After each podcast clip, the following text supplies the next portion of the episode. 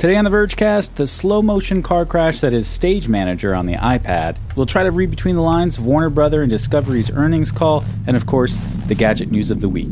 That's coming up right after this.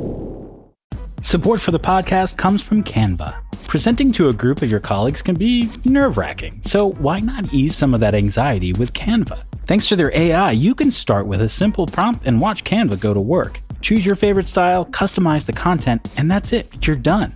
It's a serious time saver. Whatever you do for work, Canva presentations can give you a head start on your deck. You generate sales presentations, marketing decks, HR onboarding plans, you name it. Finish your deck faster. Generate slides in seconds with Canva presentations at canva.com, designed for work.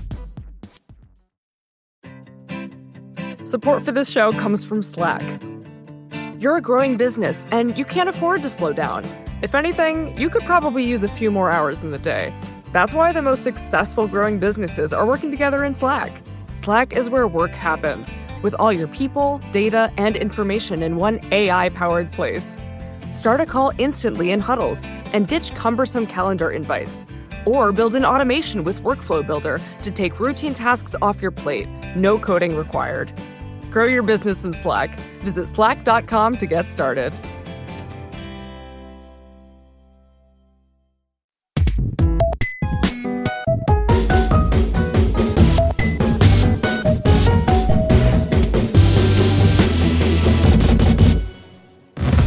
Hello and welcome to the Vergecast, the flagship podcast of the streaming wars. It's another day in the streaming wars.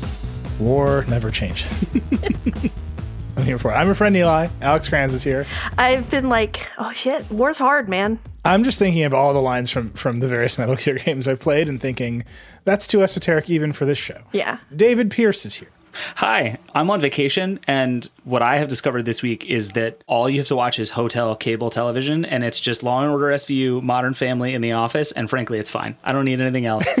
That's great. I mean, I'm sold. David, where are you currently? I am currently in a phone booth on the fifth floor of a WeWork in South Beach, Miami. It's 40,000 degrees outside. The beach is literally right there. Yeah. I'm only here because I love you two and all of the Vergecast listeners. So it's I'm happy to be here. Well, also we we think this is true. We think that while we're recording, Discovery is going to kill HBO Max. Like that might happen during the court, and David has to be here for that. We have to emotionally process that together. Yeah. But you're in Miami. You did like the Wednesday episode on the beach. Are you like super into crypto now? Are you? Oh yeah. So a fun fact is you get off the airplane in Miami and they just instantly hand you like 65 Bitcoin and it's great. And then you're worth a lot of money. And then by the time you're out of the airport, you've lost half your money. It's just like a fun sort of game. And then at the end of your vacation, A circular economy. right, it's it's like it's like Dave and Buster's in Miami, basically, but with Bitcoin. Welcome to the W. This cucumber water is four hundred dollars. That's real. I've been there. That's that's how that felt for me. Yeah. All right. So we think the HBO Max news is coming because Discovery has earnings. Yes. So we'll, we'll see what happens. Yes. But while that's coming, it's funny because you're going to listen to this tomorrow and you're already going to know. Yeah. Just hold on to this moment. You're in your car right now. Just close your eyes while you're driving and just be like, these three people I'm listening to don't know what's going to happen, but I do. What's the future like? Yeah. What's it like? Email us. What was it like in this moment when you knew the future? We'll see. We are going to commit if, if if things go as sideways as we think. We'll we'll have like an emergency pod tomorrow. Alex and I are very excited about it. But for now, let's talk about some news. We got some Apple stuff to talk about. Uh, OnePlus held an event in New York, which was super weird because everybody at the event already had the device, which is just a weird moment. Uh, got a lightning round. There's a bunch of car stuff. Let's start with Apple. So there's like a bunch of like iPad stuff going on. Uh, so earlier this week, Mark Gurman at Bloomberg had a report saying iPad OS 16 is going to get delayed. And it's kind of like we all know why. It's David. Because Stage Manager is horrible and they should probably not do it. Like, I don't know how long it takes to just delete whatever. like, like, I, like Craig Federighi is like, I don't know, command delete. Like, it never happened. it's Command A, then delete. I don't know why that delays launch, but it sounds like they're really rethinking it because it's a it's a mess. It's very bad. I mean, and I think the challenge is like Apple kind of needs this to work, right? Like it in its like relentless effort to make the iPad and the Mac more alike in how they work to the point where they can share apps and systems and all that stuff. Like this stuff has to work. And this is one way for them to get past everybody yelling about freeform multitasking on the iPad, which I'm just giving up on because it's never going to happen. And Apple's just going to keep having new versions of bad ideas about how to not give us the multitasking we're actually asking for. But like, Apple's not going to get a ton of chances at this because it also needs developers to buy into this stuff. And there's this long history of like, if developers don't give it a chance, it's never going to get a chance and it's never going to work and it's never going to go anywhere. And I'm not convinced anybody is going to do the work to get on Stage Manager while Stage Manager is still this bad. But, but there's a flip side to this, which is now they've so tightly coupled all of their operating systems and told developers, hey, your iPad app is also a Mac app.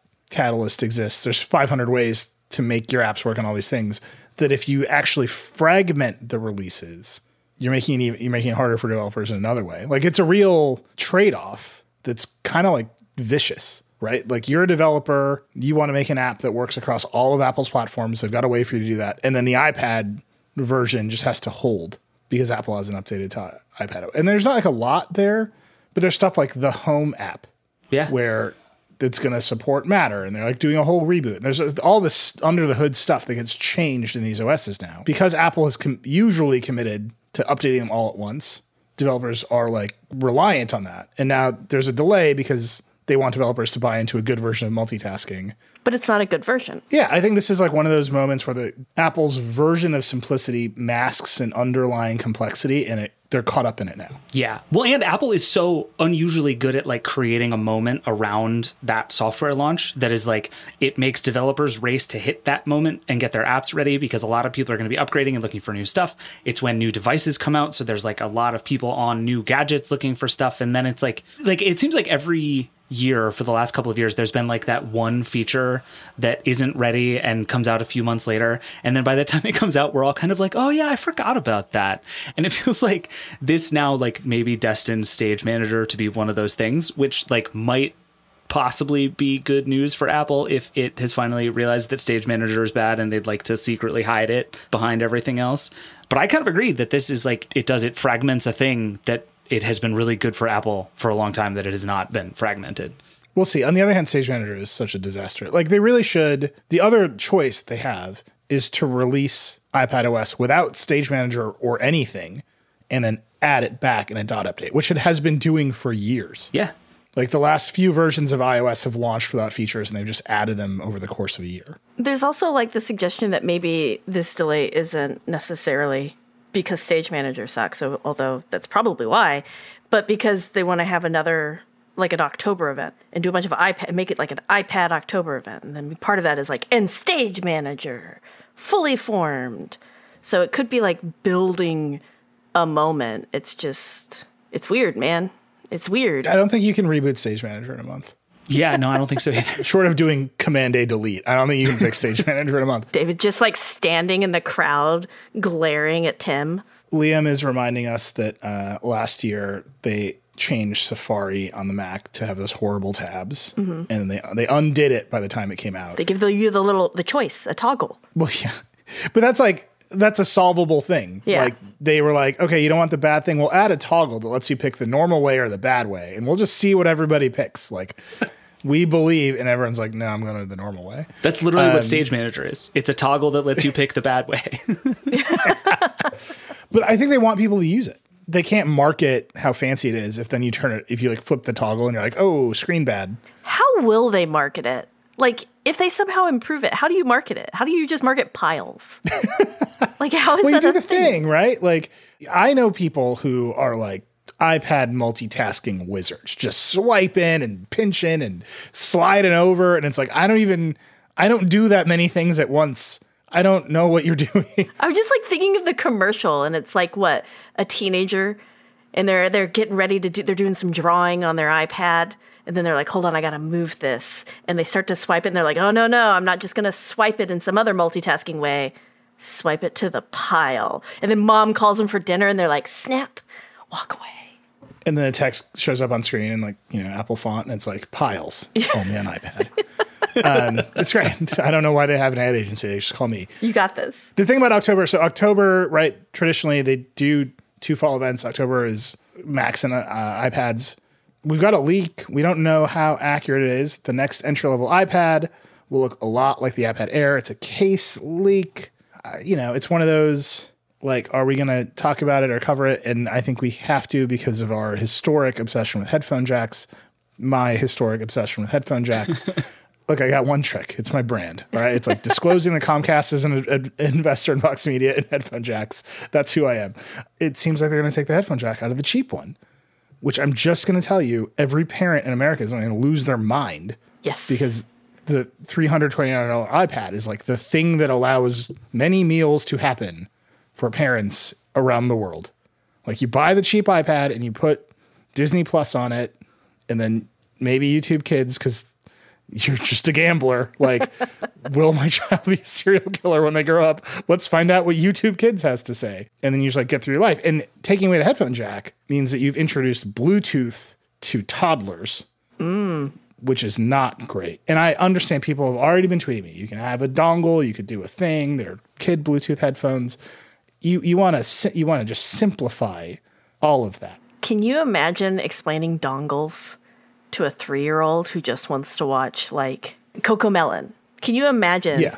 like teaching a, a three year old about dongles? I mean, I know my th- my now four year old would love the word dongle. Yeah. Uh, so that's just another problem that you're going to have. I just I don't understand it. Like they they keep them on the Mac. They know people want them on the Mac. They're not going to take them away. The thing isn't running out of room. Yeah. right? Like that's the argument on the phone is they wanted all the space back to add the Taptic engine or whatever they needed to add. iPads are big. Like what are they? Well, I don't get it. it. This is like the one where it's you're really you're really going sideways on trying to sell wire. Like I don't know. You want to make accessory money? Make kid Apple headphones. People will buy them. Or make $20 dongles that connect to kid headphones. And look like a little animal, like a little mouse, There you go. little tiger. That's Amazon's tact. Apple's not going to make anything. It looks like a little tiger. Are you kidding me? Daniel Tiger branded AirPods are going to be enormous. I just don't know. Like, they took him off the iPad Pro, and I was like, fine. Like, this thing's really expensive. If you come back to the Stage Manager, right? On the software side, they keep pushing this thing towards the Mac. On the hardware side, they keep pushing it towards the iPhone. Yep. And it's like Macs are really good because they have a lot of like the Mac has tons of ports. Remember when everyone cheered when you were like, we added a good keyboard and SD card slot? yes. Don't you want to feel that way again?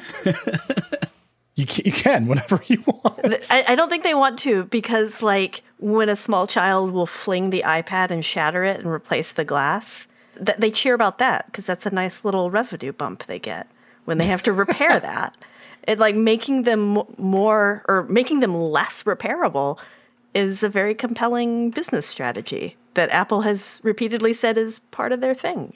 I will say I'm I'm super skeptical of these leaks. And this is like this is the kind of thing that we see a million of all the time and it's basically it's like the things that case makers use to make their cases and a lot of it is sometimes they have previous knowledge, sometimes they're just making educated guesses, sometimes like they know less than we do about what is going to be in the next devices. So this is like there's a big grain of salt here and I think the reason to think it might happen is that like this is just what Apple keeps doing is getting rid of headphone jacks.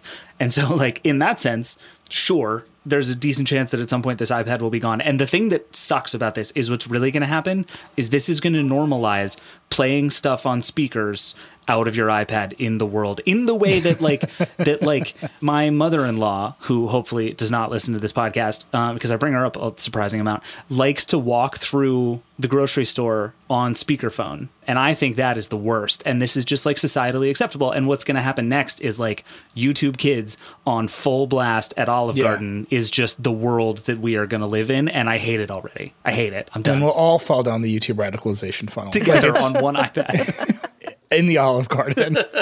uh, reports are that this Olive Garden got super racist. we don't know why.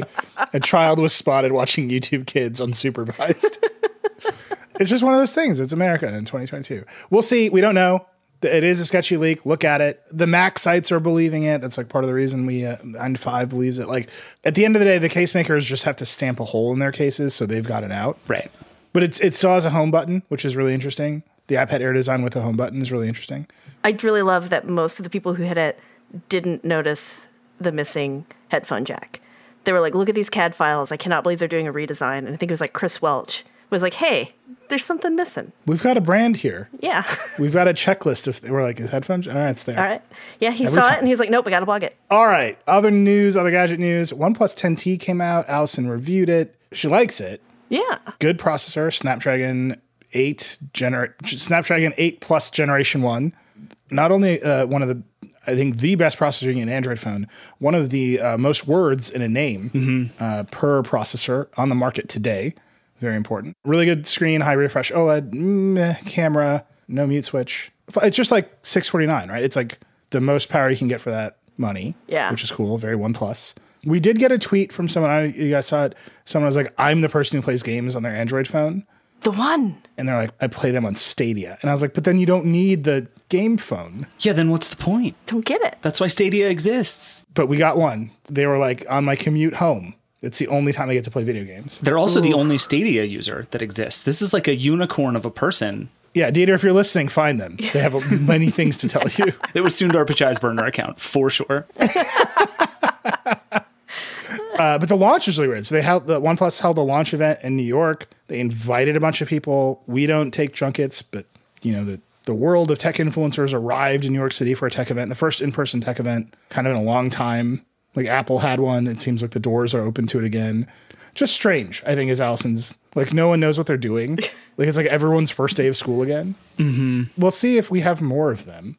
But I think the, the funniest part of this is all the people there already had the phone. They'd had review units. So I'm not sure what the event was for. They were taking pictures of the event with their review units. I mean, this is like the thing now, right? Because we're like in this place where if you're not Samsung and you're not Apple, everybody has decided that the only move is to try to outshine Samsung and Apple and like be cooler and create cultural moments and have fandom and influencers. And it's like we're on this weird, like, I don't know, lifestyle brand kick among all of these smartphone startups trying to take over the world. And it just, it feels like maybe there was like a time when that was a thing that was going to work for a lot of people and uh, we've all like forgotten how to be humans Yeah, it was 2012. yeah it was like a good time and then the pandemic happened and now i don't remember how to go outside and so it's like how how much is this going to work anymore I mean, I think like we were moving away from this even before the pandemic, right? Like Apple is very, very good at this. And everybody else, even Samsung, is very bad at it. And they all want to make the moment, but they also want to give everybody the embargo. And like the reason the Apple thing worked, no PR person, take notes, please. Put away your notebook. But the reason the Apple has always kind of worked is because it is a surprise for everyone.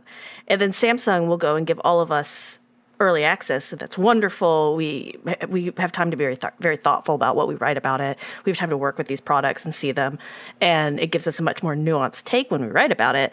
But at the same time, the mystique is gone. It's just not there, and like they just keep doing that, and I don't know who that is for. Because I don't think I think that translate that lack of mystique for the journalists covering it translates to the audiences. Yeah, I think that's absolutely right. But I also think like it's a mid-range phone. I say that it's a mid-range priced phone with Yeah. a nice processor. And like, what are you going to do? Like, there's not a lot of ways to get attention for that thing anymore. Well, you put LEDs on the back. Yeah, that's how you do it. You're like the ringtones make the backlight up, which worked. We, It did we work. made a TikTok about it. It was cool. The phone's great. You should read the review. Allison did a great job. The camera really seems like it has some wacky do focus problems. This is like the OnePlus story. The macro is just beautiful. yeah oneplus's ability to like almost do it every single time continues to amaze me and it's like there's just little stuff every single time that it's like okay oneplus is on all the right roads and then right at the very last minute just like flips his car into a ditch at the like right before the finish line this is just there we're, we're at like a decade of this now and it's it's very impressive Well, that's why they left to do nothing. yeah, right. uh, but I think one more thought on the the the like event thing. One of the strange things to me about this is it seems like like the advantage that Apple has is that there's this like giant list of people who already care about the next iPhone, right? Whereas I feel Yes. like even Samsung now, I don't know that there is like a huge amount of pent up demand to know what the Galaxy Fold 4 is going to be like. Maybe there is, and I'm wrong, but I, I just like people are showing up to be like, what is the next iPhone? Because I'm probably going to own it at some point in a way that like no one else is doing. And I feel like this idea that I can like get people to care with an event is just not true. I'm not sure it ever was, but like if people already care, you can do a great event and a lot of people care and pay attention. But if people don't care, I'm not sure that like a splashy presentation is the way to get people to care. The way to get people to care is clearly like ringtones and LEDs. Uh, but it's like do cool stuff with your device. Don't just like make a device and then have a splashy presentation about it. The lights need to be on the phone, not on the stage. Ooh, I'm sorry. That's good. That's the title of like your PR manual. Lights on phone, not on stage. well, I mean, I, I think we've had a version of this conversation lots and lots of times. I've had it with Tony Fadell, right? Like every year, Apple just changed the shape of the iPod, and the underlying software was the same. But like one year it was skinny, and one year it was fat, and one year it was tall, and one year it was color, and one year it, it had little videos, and the next year they made the screen bigger and had big videos, and then one year it was the iPhone, right? And they like they just kept changing what it looked like because that gets more attention than anything any software capability can do. True. And like Apple has somewhat learned this with the iPhone. Like every couple of years, they're like, it looks different, and then everyone's like, I gotta, I gotta get that one. And like I, until foldables really hit, I don't think that moment is coming. I think that's why all the Samsungs of the world are like chasing after foldables Yeah. because it is a better differentiator from the iPhone than anything they can ever do on software. Like Bixby isn't. No one has ever bought a phone because of Bixby. As far as if you're that person, did you buy a phone because of Bixby? Email Alex Cranz at theverge.com. Maybe it was the Stadia guy. It was the Android gaming guy. That's him. it's him. This poor man. This poor guy. It was a very sincere note. Thank you for sending the note. But did you buy your phone because of Bixby? Someone out there has to have, and I just want to meet you. Okay, little Pixel 6a update. They're immediately updating the software to unlock the bootloader, which is cool, but I think also says a lot about the Pixel.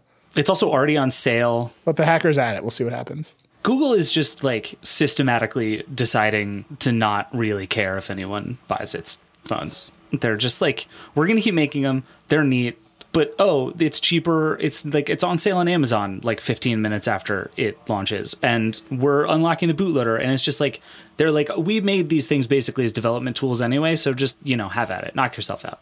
I will say we had, we talked a lot about Zuckerberg and Meta and Zuck turning up the heat and sending out the note. And poor Gary from Chicago. Gary, if you're out there, man, I hope you found a friend with a boat. Sundar Pichai sent an email to Google being like, we need to get better at this. We're not as productive as we should be. They're doing this thing called simplicity sprints where like Google employees are being asked to simplify how Google works and like be more productive. Like the heat's on at Google too. Uh, and I think some of this like flailing around the pixel is going to become a casualty of it because there's no point to it right now. Like I don't think Samsung is afraid of the pixel. I just don't. Like it's not a useful hedge against Samsung doing Bixby, which is like kind of what it existed for. And they spent what a billion dollars on HTC. Has that paid off? Have they made it? Have they made that money back in Pixel? They have. Probably. So I think over the next couple of years, or however long this not a recession recession lasts, right? This is where you would expect Google to, to squeeze because all of their money is in search and YouTube. They make no money and like basically anywhere else. yeah. Like their cloud division doesn't make money. Yeah, and th- there was a great I forget who wrote it, but somebody made a very convincing case in a in a blog post that Google is smart to keep throwing money after cloud because it's like this is the sort of land grab moment and market share is really easy to get right now and is really hard to lose over time. So it's like, okay, Google's probably correctly going to continue to lose a lot of money on cloud for the foreseeable future. But it does this thing every once in a while as a company. Like there was that I think it was Larry Page who wrote a thing forever ago that was like more wood behind fewer arrows or something. It was like this big blog post where they essentially announced the same thing, right? They're like Google is this giant sprawling company full of people who do basically whatever they want all day and then we ship it no matter what. We're going to stop being like that. And then they sort of slowly become that company again and now they're going to try to stop being that again. And they're like combining all of their many messaging apps into a slightly more confusing but smaller set of messaging apps and like I will say th- thank you to them. We got to write the headline of the year because they did it. It was very polite. Uh, I'm just going to read it to you now. Google Meet meets Duo Meet with Meet and Duo, but Duo isn't going into Meet. it is a perfectly accurate headline too every Yeah. word of it is exactly correct it's so good That's 100% what's happening. And random like Google people like were tweeting it being like, it's happening. Like, it's like, I don't think you, what happened was like a thunderous dunk on this strategy. it was very strange. But yes, Duo is becoming Google Meet and they're killing the Meet app over. I don't know. Chris Grant, who's the you know he's like the SVP of the Virgin Polygon, he called me the other day. He, he always calls me on Google Duo because he has an Android phone. The service in the house is bad. He always calls me into it, whatever. Usually my phone rings. This time every Google Home in my house rang, and my phone did not ring. And I had to like run across the room and answer him on a Google Home and be like, I don't know what's going on. And he calmly goes, Oh, this happens all the time. Just call me back. And he still does it. It was great. Loved it. Love every minute of it. Last little bit of gadget news. Kind of like a hot week for handheld gaming. Yeah. Alex, like a lot of gaming handheld gaming news went down. There, there, there was a lot. Logitech announced exactly what I've been wanting, which was a dedicated cloud gaming handheld device. We we know almost no details about it, but it's coming. And if Logitech is doing it, a lot of other people are probably going to do it, unless it's like the last great idea they had, which was remotes for your home theater, and then they killed them. So hopefully it's not that, but they're working with Tencent Games. It's Logitech G, which is like the smaller kind of sub brand from Logitech that does all of its gaming hardware and stuff. Usually pretty affordable gaming hardware. So this makes perfect sense to me, right? If you are like, okay, it's a cloud gaming product, then you don't have to worry about your GPUs, Yeah. your megahertz, your RAMs.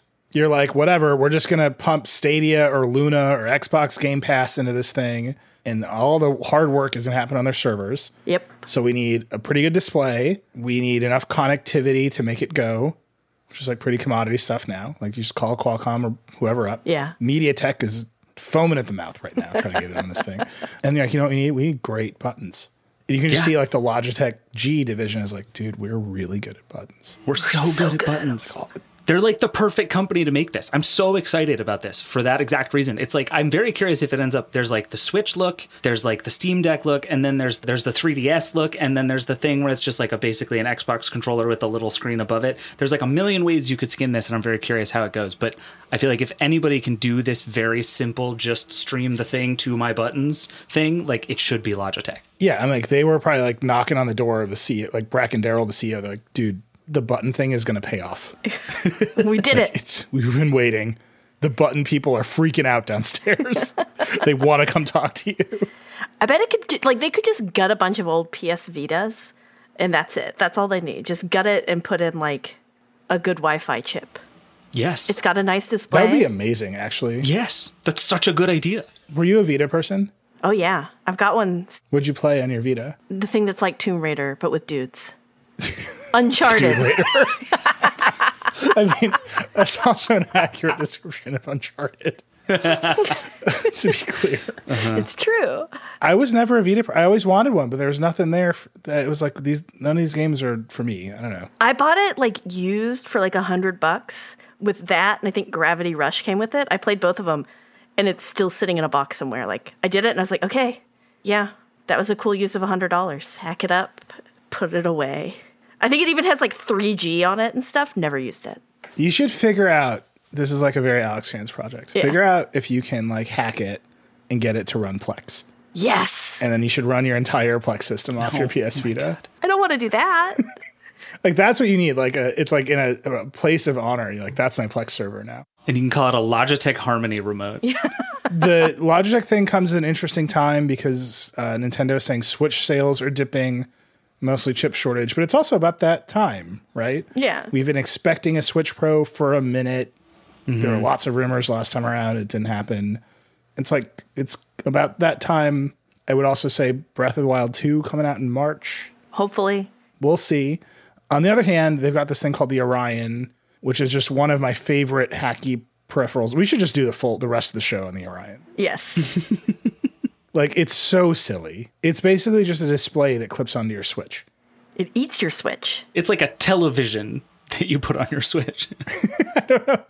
Yeah, we're all describing the same thing. You take your Switch, which has a screen, and then you plug it into a bigger screen and like clip it in there. A bigger, worse screen. A bigger, worse screen. 720p, but it's bigger, so it's going to be uglier, and it's like noticeably a cheaper screen than even the original Switch. Look, America loves a big, cheap screen. Also, it's 768p, my friend. Oh, sorry, sorry. There's 48 more P's in this thing that you had better account for. It looks very silly. I love it. I love a, I love a silly hardware hack. This reminds me of those old magnifying glasses people used to put over their Game Boys. Yeah. Do you guys remember the Asus Transformer, my favorite gadget of all time? Was that the phone that went into the computer? No, it was the phone that went into the tablet. It had a little flap on the back of the tablet that you literally stuck the phone into, and then you had a tablet. Uh, this is that, but good and not stupid and bad. It's very exciting. It's not that really. Is it is it not stupid, David? What it is is a big cheap screen. It's like an HDMI monitor with a sillier form factor that you can plug your Switch into. I do like that it's got it's got places for the handles. You can or for the Joy Cons, Yeah, but then it has handles for the Joy-Cons so you can hold it because it's a big cheap screen. and it's also two pounds with the games in it. It weighs over two pounds, so you can just do like little presses, little little hammer curls while you're playing. Get those biceps working. I mean, all right. I mean, tiny little biceps. Tiny little biceps Like, with your. I've got some device. Nintendo Switch Orion biceps. But wait, can I just complain about the Switch for a minute here? Because I've had a I have a Switch that I've had for a while, and it like sort of periodically re-enters and leaves my life depending on games. Like I'll get very into Mario Kart and then stop playing Mario Kart for a year. But so I dug it out the other day and was like, okay, what I'm going to do this time is I'm going to dock it into my I have I have a monitor with two HDMI ports. One is my computer. I was like, I'll dock it into the other one, and then when I have you know five minutes to kill, uh, I'll switch it over and play some Mario Tennis. Love this idea, huge win. I bought a third party dock that just flatly didn't work. Then I bought another third party dock that didn't work. Then I eventually like conned Nintendo into like letting me buy a dock from the official Nintendo store without buying the entire new Switch. I was able to actually buy a dock, which is very exciting. But that dock doesn't come with the Nintendo approved AC adapter, which is apparently crucial to the integrity of the Nintendo dock. And now I have to buy that, which is also being complicated. and I've just I've just gone down this road where it's like it's just it's a USB C port that plugs into the wall. Like I have a hundred thousand of those in my home and I'm not allowed to use any of them. And it's just driving me absolutely insane. Like this is the kind of thing that it's like it should plug into an HDMI port and it should plug into a USB C port and everything should be wonderful. And instead it is the opposite and it is driving me absolutely insane. USB C is the future, David. And I won't have you denigrate it on this program. It works perfectly every time. And every port, regardless of function, should look like a USB C port. It is the universal cable for sure. it definitely always does exactly what you think. All right, that's enough. Uh, we're going to take a break, and then we're going to figure out what happened to HBO Max. We're going to come back. We're going to talk about it. We'll be right back.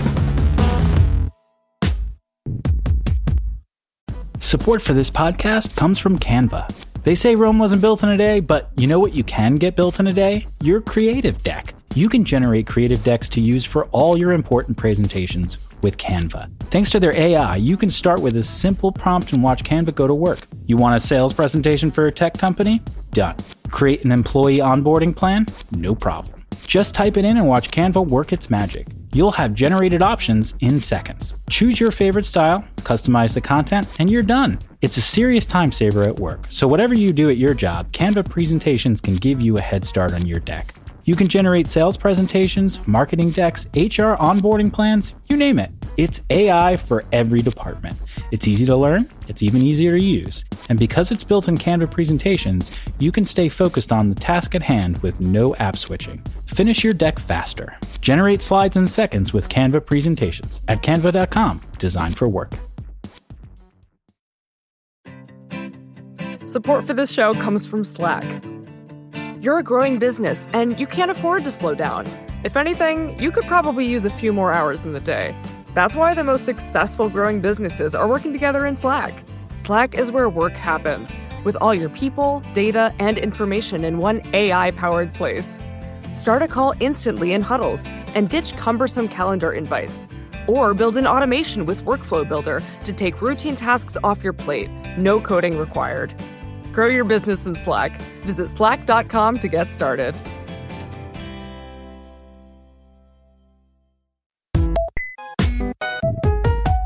Okay, we're back. Warner Brothers Discovery earnings are up. They lost some money. A little money. HBO Max lost some domestic subscribers, gained some international subscribers. They've got a screenshot of the flight attendant here, so I think the flight attendant's safe. Yes. They got a screenshot of the Batman in here, one of the silliest movies ever made. uh, they're making a sequel of that. Joker 2 got a casting announcement today. All right. So like the basics are in place. I'm sorry. How did you skip over 90 Day Fiance? You can't skip 90 Day Fiance. Or you know, Street Outlaws was one of their. That's what this says. Street Outlaws was one of their best launches.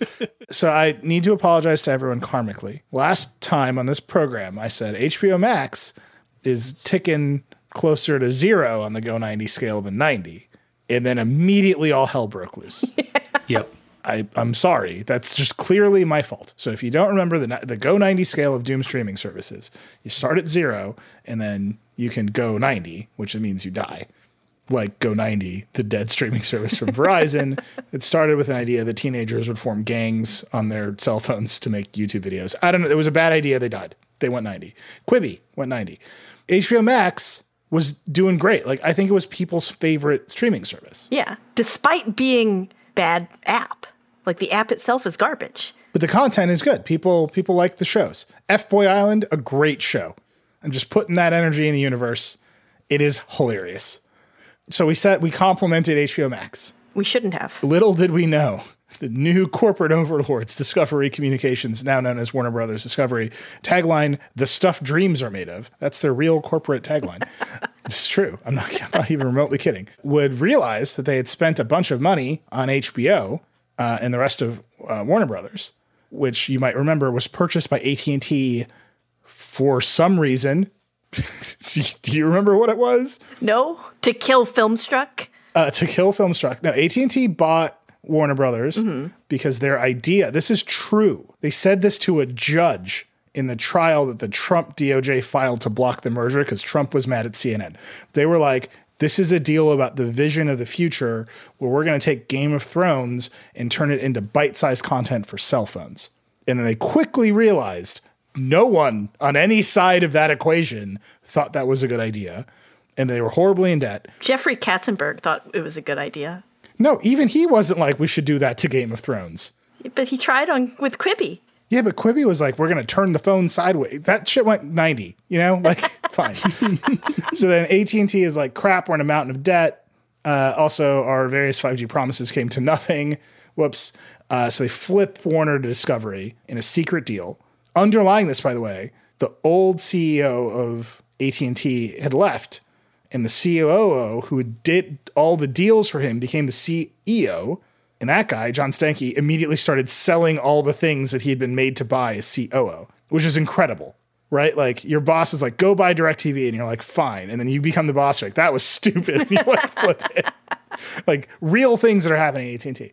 So now Discovery owns Warner Brothers. They own HBO Max, the whole big bet on the future of streaming. And then like this week, chaos starts breaking loose because the Discovery people have taken over. So like the first thing they did was they canceled the launch of CNN Plus like 20 minutes after they launched CNN Plus. So that's a mess. And then the rumors this week are like they're going to CNN Plus HBO Max. Yeah. And then Alex, they did a bunch of like attack stuff, right? Yeah, I mean, they, they've been doing stuff for a while. Like David Zaslav, who is the CEO, he was the CEO of Discovery. He basically built Discovery, acquired History Channel. Like he made that the big giant empire it was, it is now. He was part, he like helped create the deal, obviously, to, to acquire Warner Brothers. And for him, it was always like, I want to get HBO because he's a linear TV guy. So he wants like HBO is like a big crown jewel if you're still one of the three people in linear TVs. And he's one of them. So he's like, I want that. And he didn't really understand streaming, as evidenced by the fact that they launched Discovery Plus and about 20 something million people have subscribed to it, even though it's $5. Like they, and they like throw it at you, I think, if you're on T Mobile. They're just like, here, have some Jeff what is the name? It's Chip and Joanna. Have some Chip and Joanna. Just enjoy. So he he bought it, and then he he obviously killed CNN Plus. He thought it was a stupid idea, and like as soon as the merger was closed, he was like, "All right, you're done." Then he went and he started killing all these shows on CW, which is a joint venture between Viacom and Warner. So he started killing all those shows, which also had the added effect of hurting Netflix because a huge part of Netflix and CW's revenue stream was their relationship. That's an ice cold move. So like kills off all these shows, just like, oh no, Riverdale's ending. I guess they're gonna stop a comet with superpowers. That that really happened on Riverdale. Riverdale quickly lost the plot, I would say. They use they're like one guy got murdered, and at the end, they're like, "We are teenagers, and we are definitely fighting a comet." And like I think there's another season still left, but Oh, good. but it's that's the end. Then it's going to be over. And then this week they killed Batgirl. Like I mean, How dare they? yeah, how how dare they? But they were going to do HBO Max. It was going to be on HBO Max. It was going to be part of this big DC universe. They were bringing Michael Keaton back to play Batman, and they were like introduce going to introduce him into the whole wider universe to basically replace Ben Affleck. And there was going to be a whole bunch of stuff in the Flash about why they were doing that. But it was all going to start with Batgirl. But they they got rid of it, and it was really weird because they were super inconsistent on why they killed Batgirl. Because they're just putting it in a vault. It's basically done. They've spent like ninety million dollars on this film. Yeah, the movie's over. Yeah. right? they've they've shot it. They shot it. They were in editing. They weren't finished, but they'd already done like some screenings of it. It was in like a fine place. I think it was like an adequate film. It sounds like. But they made it to stream. Yeah, it was specifically made to be a streaming film. It was never going to be a theatrical release. Okay. And so they then put it in the vault, and they initially say, well, we're putting it in the vault because it's such a bad film. It is so awful that no one can ever see it. And it's like, but we we've seen so many terrible Warner Brothers films. Like Yeah. Batman versus Superman exists in the world. You can watch it right now. And I, I really find it hard to believe anything can be as bad. But that was the original thing. And then Deadline reported a couple hours later that no, it wasn't because it was bad, it was fine. It was actually because they wanted to do some weird tax stuff because they're in a lot of debt. Like when they created this merger, they they acquired over 55 billion dollars in debt. And their stock isn't trading where it needs to be when you have also 55 billion dollars in debt. Like normally, okay, a company wants to have a bunch of debt and is a publicly traded company, fine, it can do it. But if it has too much debt, then people will get scared. So they're trying to get rid of a little bit of that debt. There's like 3 billion of it they want to get rid of. And so everybody is claiming now that like getting rid of Batgirl was helping with that. And that canceling this stuff is going to help with it.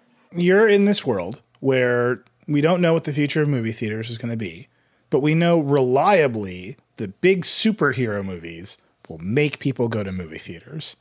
Why in that world would you say we're going to make Batgirl a tiny streaming movie instead of a blowout theatrical release that'll make a billion dollars? Well, that was part of like Jason Kilar, who was the the former CEO of Warner Media. That was his strategy. His strategy was we're going to have really really big movies, but we're going to put every single movie we make, big or small, onto HBO Max because we're not just competing in theaters. Day and date. Yeah, day and date. Because we're not just competing with theaters, we're also competing with Netflix.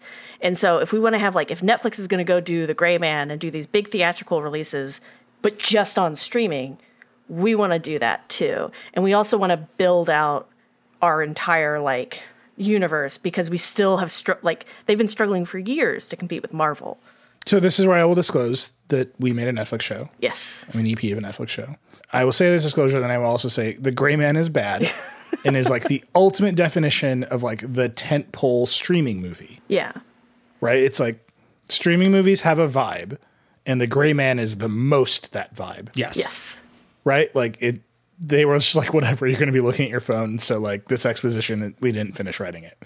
You know, like Look up when there's loud explosions. You'll have a great time. Right, like you can tell, like movies made in the theater are designed to like hold your attention the whole time because they assume you don't have your phone, and movies made for streaming are like you probably have your phone. Yeah. Like you left the room to go to the bathroom. These three minutes didn't really matter. like it's the stuff between explosion. Like every streaming movie is like this. Yeah. But like, why would you make Batgirl, which theoretically could drive people into the theater? I don't know. That, that's a weird decision. Yeah, I think it was a like a weird decision at the time because I think their calculus for like Jason Kilar was, hey, we're gonna we're gonna make this and people are gonna be so excited about Batgirl because she's she's a big superhero. Like her her comic books sell very very well. Like she was one, she's kind of when you think of DC comics and you think of like women superheroes, you're like Wonder Woman, Batgirl, Harley Quinn Yeah. right? Like like she's big. And so I think they were like, "Oh yeah, we're going to do like tentpole but cheaper and on a TV." And so they shot basically a very expensive TV movie. Like by all accounts, it looked like it was for TV. And so it was too small to go into theaters. And Zaslav was like, "Well, let's just get rid of it. Let's just put it in a vault." And so, but then they they took a bunch of other stuff off the service. Yeah, a bunch of other stuff has disappeared from the service, but it's still available if you want to go buy it and watch it or you want to go rent it and watch it. You can still do this. There's a lot of rumors that like part of this was also to get back at Jason Kilar cuz like Zaslav apparently didn't like him, and so part of this is like, well, I just want to like stick it to the last guy. That's some real Hollywood stuff. Yeah, so there's like some Hollywood backstabbing plus the accounting stuff, plus apparently it was like a deeply adequate film. Fair enough. So those are like the pre-shocks of the earthquake, right? All this stuff is like early in this week is like Batgirl went away, and you're like, I'm I'm gonna drag myself into caring about Batgirl because I care about the streaming industry. And then yesterday into today, when the earnings came out, but it hasn't even happened yet, the rumor mill goes wild. Absolutely wild. Zaz is gonna sh- shut down HBO Max Yep. or like fire a bunch of people on the HBO Max originals development team, put all the money into like Street Avengers or whatever reality shows he's making. uh, and then he's going to merge the apps into a super app. But then you don't have to worry because Casey Bloys, who's the head of HBO, is actually going to have more power. So he's not going to kill all the good stuff. I'll tell you, the, the Westworld subreddit went nuts yesterday. Yeah. The Westworld has one season left, and they're like, do not cancel this show. It's a mess. Fewer people are watching it. This season's very good, I will say that.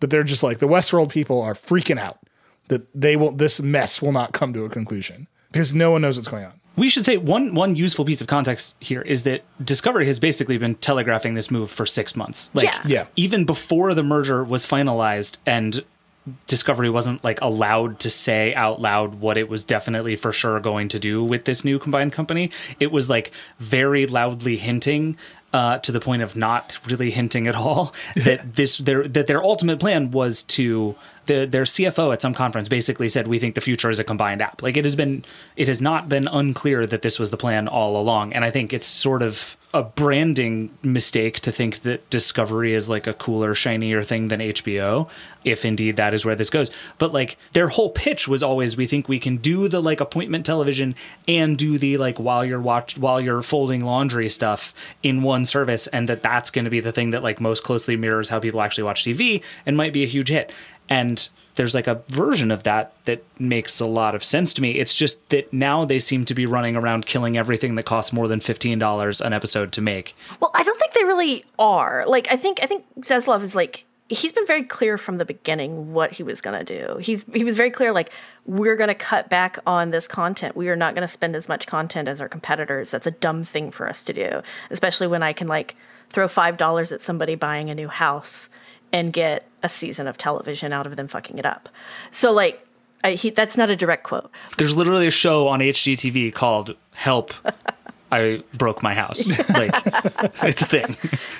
but like so so they knew that they were like he's been saying for months what th- they were going to do here. And i think what really scared people was this batgirl thing because this is super unusual to put a film back in the vault when it's that close to being finished. And the last time we saw that happen was in another merger when disney acquired fox. They get a hold of the new mutants and they're like what the hell is this? It's like a horror film and it's got like x-men references but it's not really x-men and they're fighting a bear. This is stupid. We're throwing it in the vault. And then they eventually released it and it was fine. But that doesn't usually happen. And for them to say, we have zero plans, there is no chance this is ever coming out. This is going in the vault. It will remain unfinished. It's going to sit here for eternity is really, really, really uncommon. And I think that's what started to scare people. Because, like, yeah, everybody knew that there, this merger is coming. They knew that, like, Discovery Plus and HBO Max are eventually going to become one super app presumably HBO will be the primary point there because it has like almost three times as many users as Discovery Plus. But we don't know if they're going to keep that name. yeah, so we we don't know the name. It seems like unlikely that they will. So after all of this, HBO Now, HBO Go, HBO, HBO Max Originals, Cinemax, which existed and had its own platform called Max Go. This is a real thing. They did all this work and made people understand that HBO Max existed. And they're like, we're going to take it away. Yeah. And they're just being super confusing this week too, right? Like like he also said repeatedly, we're going to do this, we're going to merge this together, but we don't we have like nearly 100 million subscribers and we don't want to confuse them. And instead we're going to cancel our show, like cancel stuff, start quietly pulling things.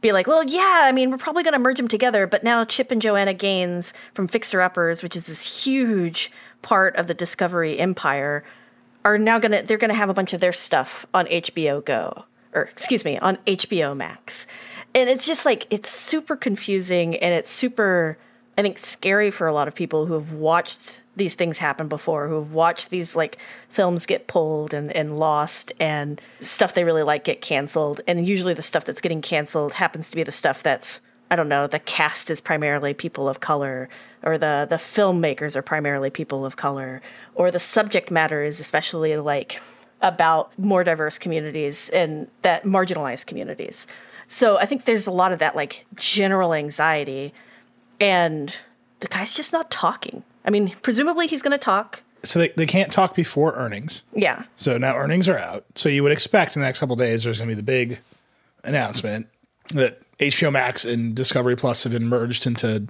Disco Max Plus. Yes. whatever they're going to call it. It's going to be great, and we'll see what happens. There are deeply conflicting rumors about the whether there's going to be like layoffs inside of HBO. Yeah, we've seen we've seen some people say there's going to be like 70% layoffs. Most of the people saying that I would not usually say are like hit home runs every time. I would take that with a grain of salt, but then I would also take the people who are like nothing will change with a grain of salt. I think change is coming, change is already happening. We're seeing it. We're seeing these plans be put into place and we're seeing like I think if you liked HBO before this, it is not going to be the same service. Whatever name it gets, whatever con like the content is about to start radically changing. You're going to start seeing a lot more fixer upper. If they don't finish Westworld, You will burn it I'm going to lose my mind. Like, I'm going to lose my mind. It's like I think if they cancel that, our flag means death is another one where like teen girls from Tumblr will just appear outside of Zaslav's house, ready to murder him if they cancel it. Like there's there's some some high stakes drama. We'll see. The thing about this that's so weird to me is like this is now the second company in a row that has taken HBO and been like, wow, so cool. You make amazing shows. Your hit rate is better than anybody. Congratulations. Let's systematically destroy the systems that allow you to do that. Like when Stankey became the CEO of AT&T, he was like, "Okay, HBO, y'all are awesome. Great work. I need you to do 3 times as much stuff with much less money." Can you do that? And they were like, "Well, no, that's not that's not how HBO works." And now Discovery is going to be like, "Okay, we want to be just like HBO, still just as shiny, but with more Chip and Joanna Gaines." Yeah, I mean- like, like why do you, why buy HBO if this is what you're gonna do? Well, they didn't buy HBO. They bought Warner, right? They bought the fancy movie studio and CNN and HBO and TNT. Like HBO is like one just like tiny expensive thing whose entire revenue stream was like premium cable subscriptions, and that's going away. And so they like to compete with Netflix. They did need more volume, but they like all the AT&T stuff aside, they executed on that strategy. This is why like last week I was like they're they've ticked their way away from 90. I think we put them at like 20 or 30 last week. Little did we know. Like they're the third largest. I mean, HBO Max right now, third largest streamer in the in the United States. It's doing very very well, and Discovery Plus nowhere near the third largest. It's behind, I think, even Hulu and and like Well, on that point, one one thing to note here is that uh, already Discovery is not breaking out the subscribers between the services. It is only reporting a combined subscriber number, which is like gonna start to make whatever it wants to do with all this weird stuff. That is one useful thing to do if you want to make the numbers look better than they actually are for your weird streaming service that you just folded a much more expensive streaming service into.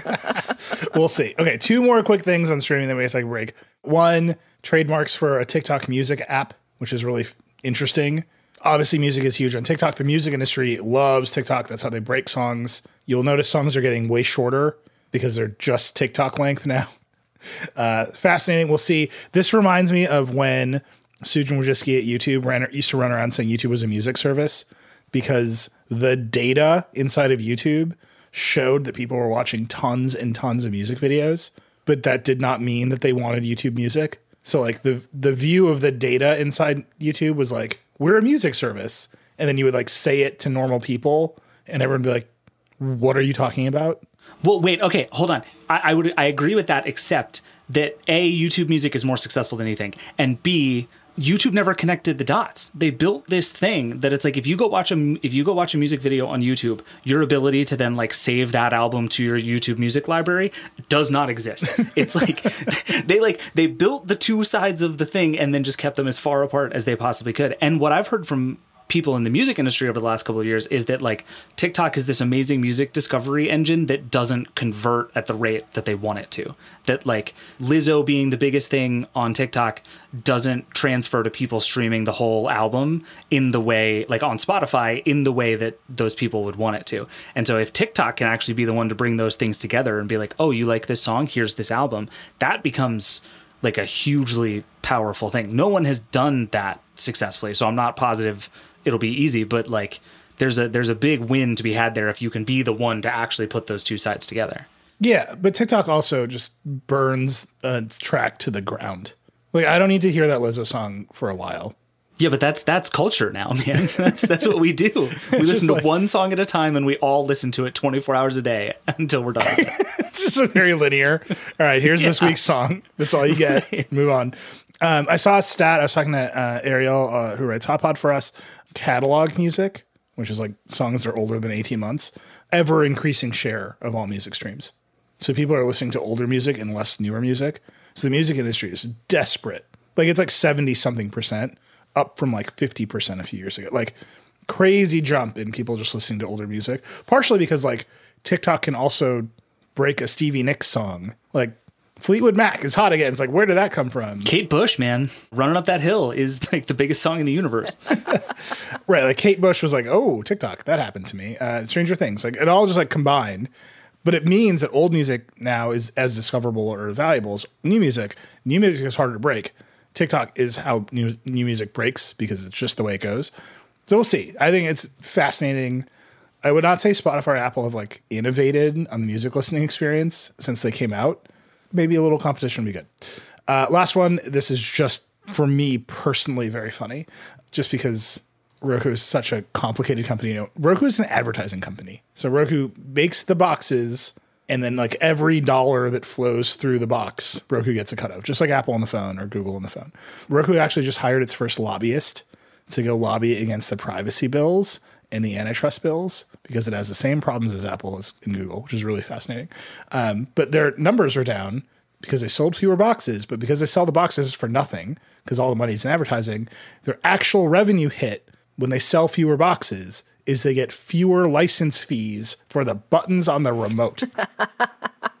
so they're like revenue is down in hardware because they're not selling as many remotes and thus collecting fewer fees from Netflix, Apple, Hulu, whatever for the buttons on the remote that those services buy. You mean the like dedicated app launcher ones, right? Like those four at the bottom Yeah. that are like That's their hardware revenue.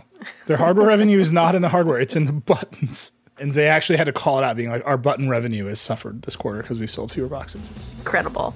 Very good. All right, we gotta take a break. I'll come back. We're gonna do a little little lightning round. We'll be right back. Hey, this is Scott Galloway, author, professor, entrepreneur, and most importantly, host of the Prop G podcast. We got a special series running on right now called The Future of Work, where I answer all your questions on surprise, the future of work. Questions including what are we missing when we work remotely, or how do we handle work life balance when a major opportunity comes knocking? From the provocative to the technical, we're offering insights you won't want to miss. So tune in to the future of work, a Prop G Pod special sponsored by Canva. You can find it on the Prop G Pod wherever you get your podcasts. Another day is here, and you're ready for it. What to wear? Check. Breakfast, lunch, and dinner? Check. Planning for what's next and how to save for it?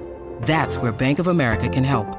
For your financial to-dos, Bank of America has experts ready to help get you closer to your goals. Get started at one of our local financial centers or 24-7 in our mobile banking app. Find a location near you at bankofamerica.com slash talk to us. What would you like the power to do? Mobile banking requires downloading the app and is only available for select devices. Message and data rates may apply. Bank of America and a member FDIC. Okay, we're back. Lightning round. First, I gotta call this out. I really put this Lucid story here so I can just complain about the Jeep. So Lucid Motors, high-end EV company, really fancy car. Lucid Air looks great. Uh, they slashed their forecast like by fifty percent for production. They're gonna make seven thousand cars this year.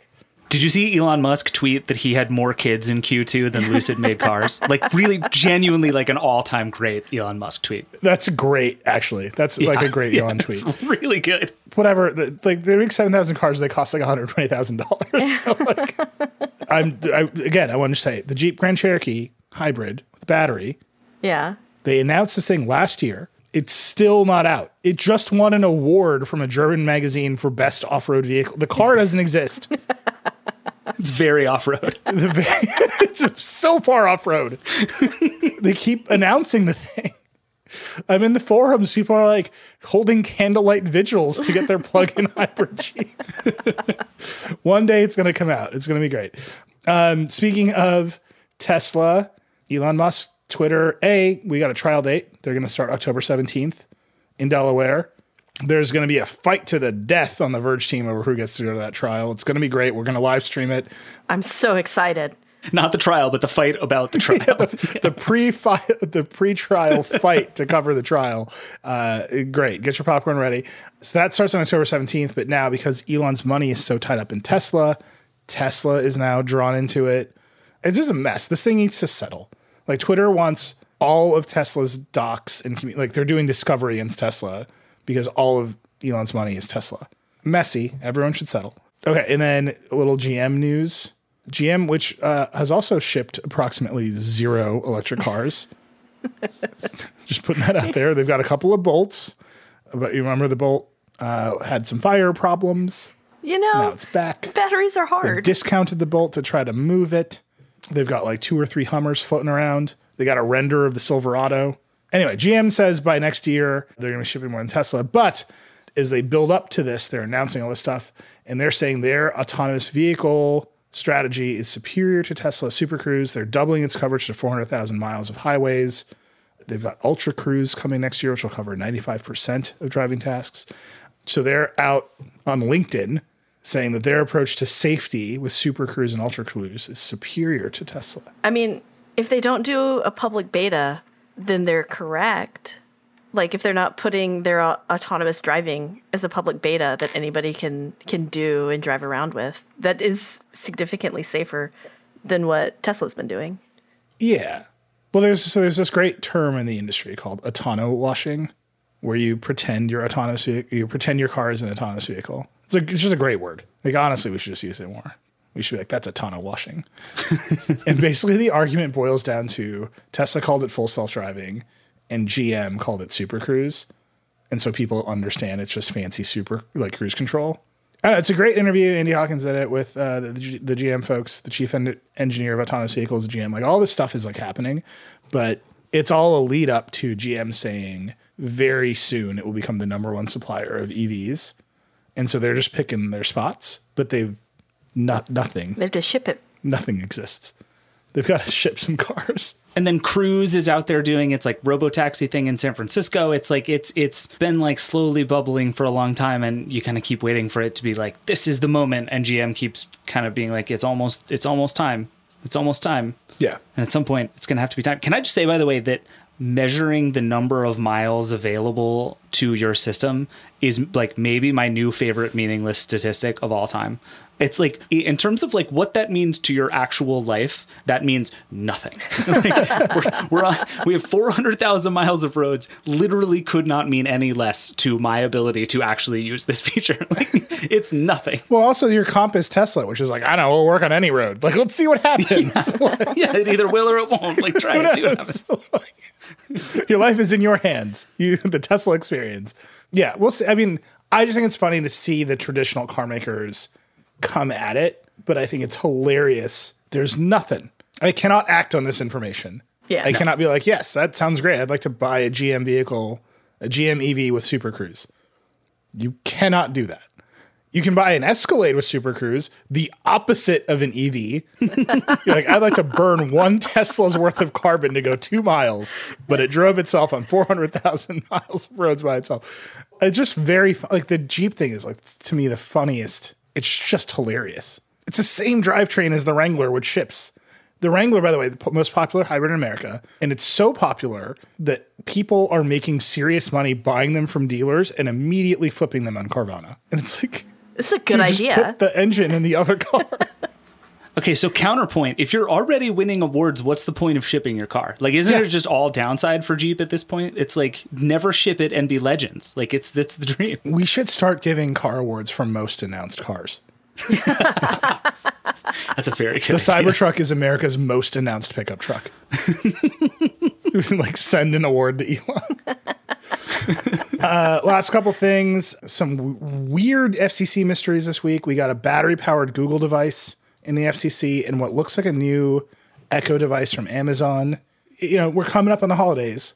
seems like refreshes for home stuff from the ambient computer companies are coming. October will be so fun. Yeah, I mean it's like it's the matter moment. I like one of the things that I think is that because matter is coming, there's going to be a like level of public interest in this stuff because just a lot of people are going to be talking about smart homes. So even if all you have is like a teeny tiny upgrade on the thing that you already make and the thing that you already make perfectly supports matter, just like having a new thing, I suspect a lot of these companies are going to like gin up new things to have at this moment because it's like the first interesting smart home moment in a really long time.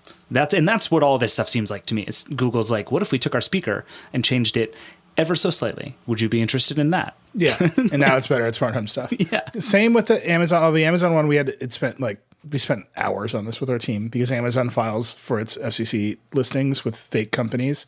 It has like shell companies it uses to hide things from us. It didn't succeed this time. Amazon. The shell company was called Flake LLC. So we'll see what that is. It's called a digital media receiver, and it has a power plug and a Zigbee radio. So we'll see. I think you're right. I think the Matter moment is here, and a bunch of new hardware is coming out. As, as soon as Apple releases its next set of devices, and they're like, we're all in on Matter. Like the ecosystem is there, and, and Google, which theoretically supports Thread at least in the hubs, or the newer hubs. Like everyone's just going to race into it and be like, new hardware is here. We got to change the way it looks to support the software because no one cares. Whatever. Uh, last one. I think David, you added this. We reviewed the Sony InZone M9, which is a gaming monitor that's like really a TV. I have but one thing to say about this.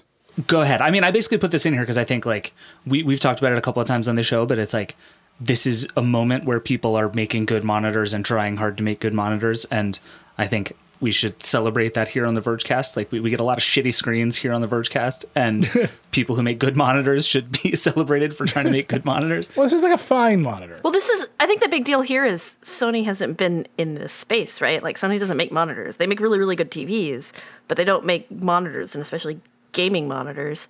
And this was one of their first, like, big ones. It's similar to the one I'm, in fact, using right now from LG, which is similar specs, similar price. Mine's great, by the way, very uniform color, no vignetting on the sides. Whereas this guy has a bunch of vignetting. It's it's it's got some some bad color uniformity, and if you're spending nine hundred dollars on a monitor, it should look nice. It should look nice. It should look but nice. it does have HDR. It does have 144 hertz VRR. It has low latency. Like it's TV stuff, spec for a monitor. Yeah, and it sounds like Sony used some of that, like their smarts in the TV space for processing and stuff, to do better processing on this monitor. So like the HDR is a lot nicer than you would normally see on like I do not have the HDR on on my LG monitor because it's garbage. It's like just useless to use it. Whereas this would actually be use, useful. So if they can like improve the quality of the panels themselves, that's cool. Go Sony. Yeah. So this is my one thing that I have to say about this monitor. For this price, Sony was able to deliver full array local dimming with multiple multiple zones. Right, like.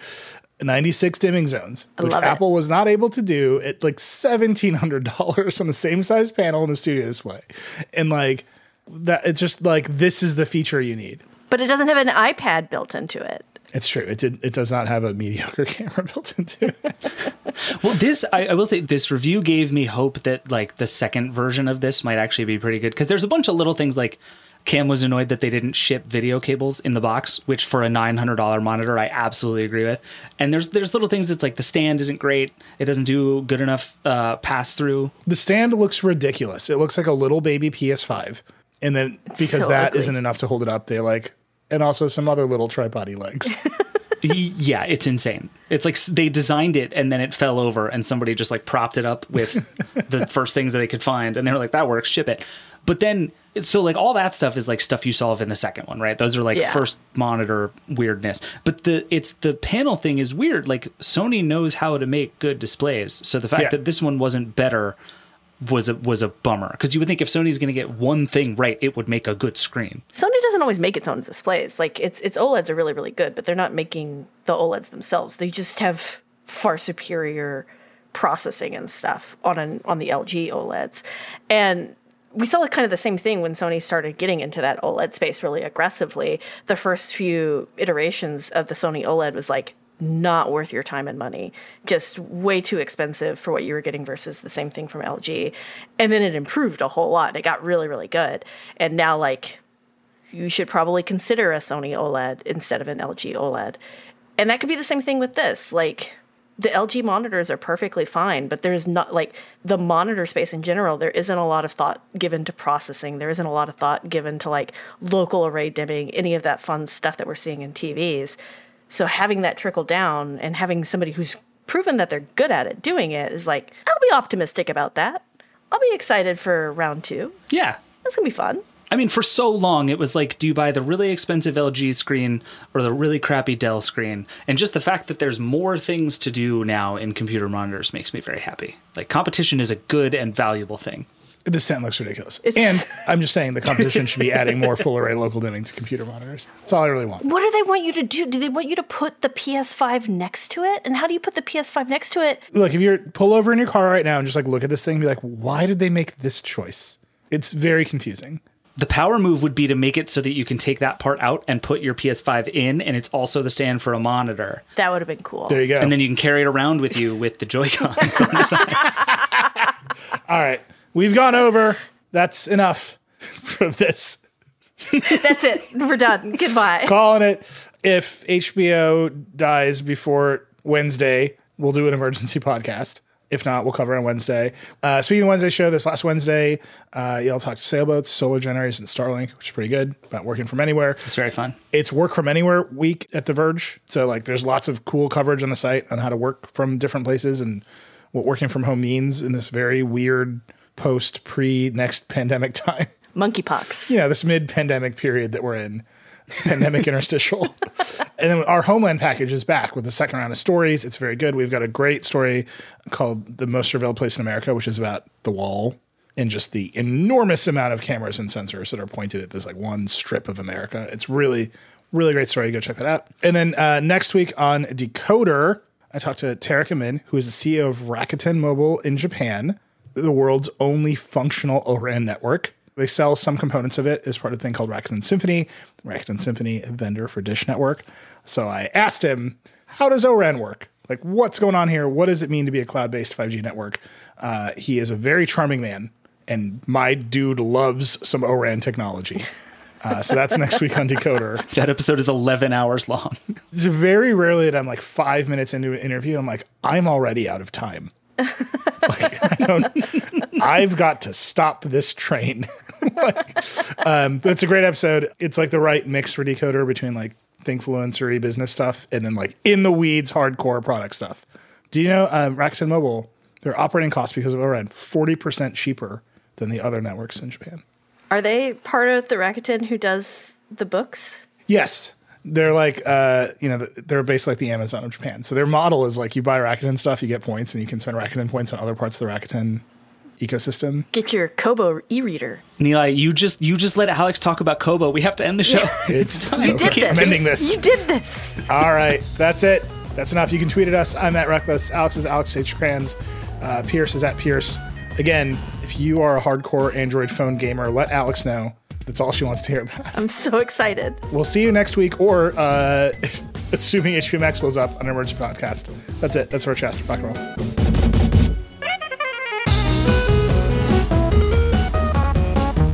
And that's a wrap for Vergecast this week. We'd love to hear from you. Shoot us an email at vergecast at theverge.com. The Vergecast is a production of The Verge and the Vox Media Podcast Network. The show is produced by me, Liam James, and our senior audio director, Andrew Marino. Our editorial director is Brooke Minters. That's it. We'll see you next week.